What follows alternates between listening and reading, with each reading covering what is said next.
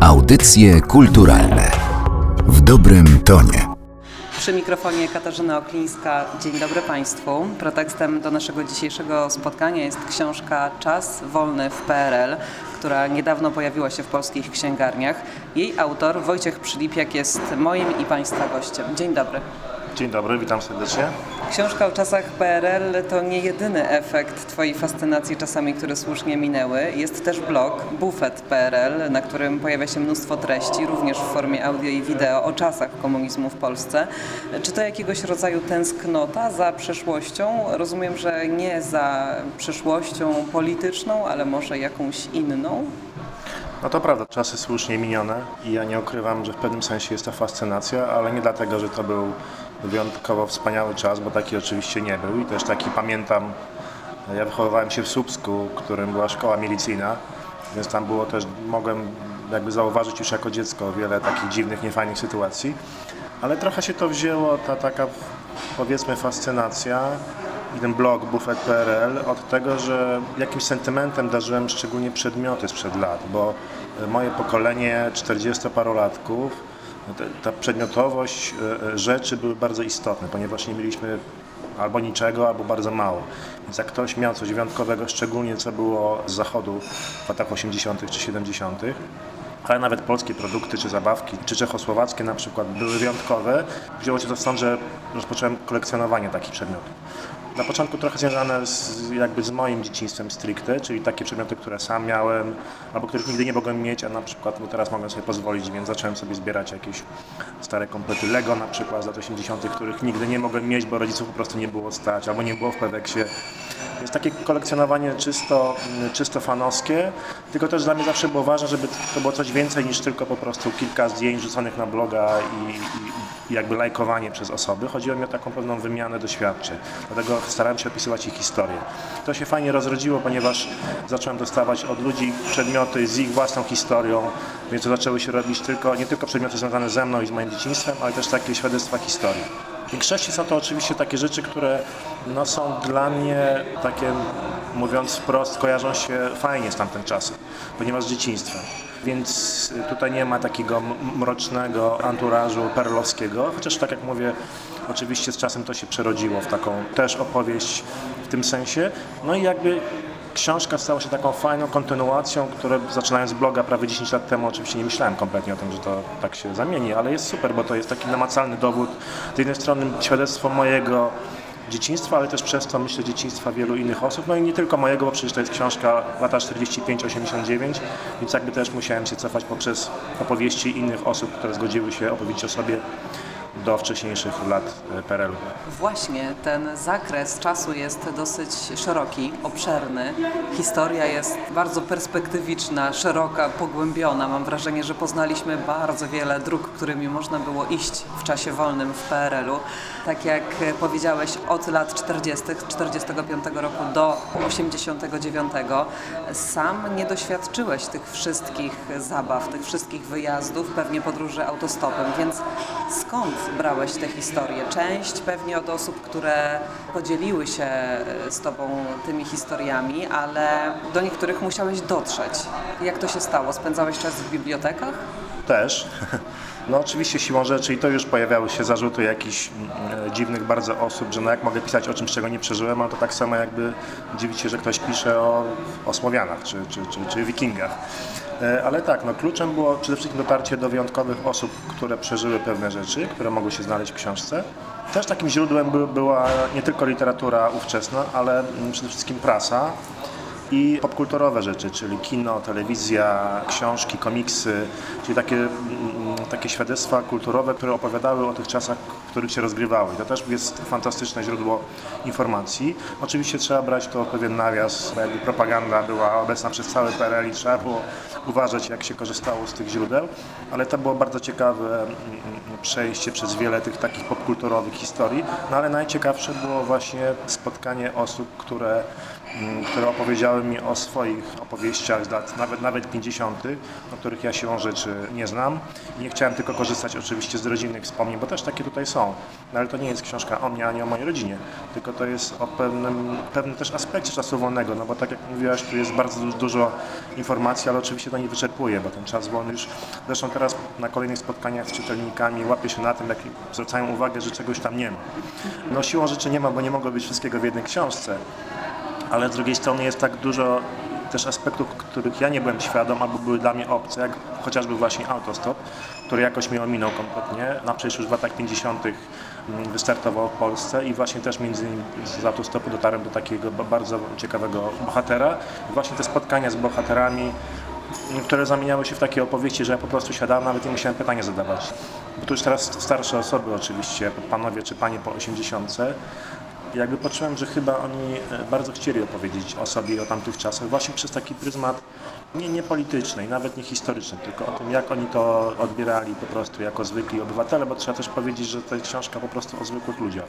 O tym, jak czas wolny, czy wakacje, czy po pracy przeżywała nauczycielka, jakiś architekt, robotnicy, ani top taki partyjny, ani top kulturowy, tylko tacy po prostu zwykli obywatele Polski. Zacząłeś nawiązywać do dwóch wątków, o które chciałabym e, dopytać.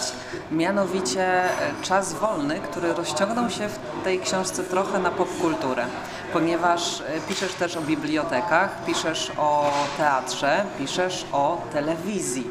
Ona przecież bardzo mocno zmieniła podejście do spędzania wolnego czasu w ogóle. I w tej książce jest widoczny ten przełom. Mam w ogóle wrażenie, że ta książka jest o tych czasach, w których my, ludzie, Polacy, potrafiliśmy spędzać ze sobą czas przedinternetowo. No to na pewno, chociaż już pod koniec lat 80. pojawiły się pierwsze komputery, ale faktycznie telewizja, chociaż przez pierwsze, no praktycznie takie trzy dekady PRL to było przede wszystkim radio były bardzo ważne i to też było strasznie ciekawe. Ja, jestem też dziennikarzem kulturalnym, więc dla mnie ta, ta popkultura i kino i telewizja i, i, właśnie i muzyka i książka, literatura to były bardzo ważne pisząc tutaj tą książkę. Więc faktycznie no, ta telewizja była, była wyjątkowa. No, w pierwszych dekadach PRL-u prawie w ogóle nie było, albo był tam jeden program przez kilka godzin dziennie i w większości nie dało się tego oglądać.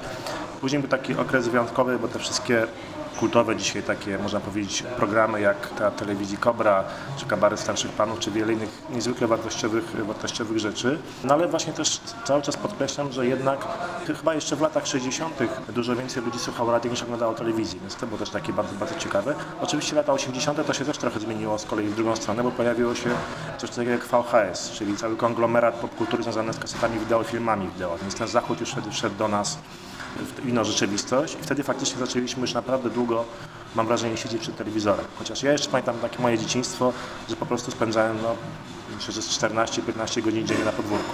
Bo wtedy po prostu albo nic nie było, albo przychodziło się tylko tam na Janosika czy czterech pancernych. Czyli nie było nudy. Drugi aspekt, do którego zacząłeś już trochę nawiązywać, to aspekt polityki. Czy spotykasz się z takim zarzutem? No wiem, że na pewno się spotykasz, znaczy podejrzewam, że na pewno się spotykasz, że pisząc o czasie wolnym w PRL-u, trochę pomijasz politykę i okrucieństwo Polskiej Rzeczpospolitej Ludowej. Przeczytałam książkę i wiem, że nie pomijasz tej okrutnej rzeczywistości, tego bestialstwa, komunizmu, o którym mówiłeś już na początku naszej rozmowy, no ale jednak książka w bardzo magiczny sposób opowiada o czasach PRL-u. Gdy ją czytałam, żałowałam, że urodziłam się w latach 90., żałowałam, że nie doświadczyłam tego, co ty, tego, co bohaterowie twoich opowieści. No i jednak można byłoby pokusić się o takie stwierdzenie, że no, niekoniecznie sprawiedliwie ten okres został przez Ciebie oceniony. Nie boisz się takich zarzutów? Spotykasz się z takimi zarzutami? Spotkałem się z tym, że po co pisać o czymś, co było straszne i szczególnie to mówią starsze osoby, które przeżyły, mówiąc tak kolokwialnie, niefajne rzeczy w tamtym czasie. I absolutnie to rozumiem. Znaczy, jak ktoś nie chce czytać o PRL-u, ja to rozumiem. Tak jak są ludzie, którzy nie chcą czytać o II wojnie światowej, zapewne.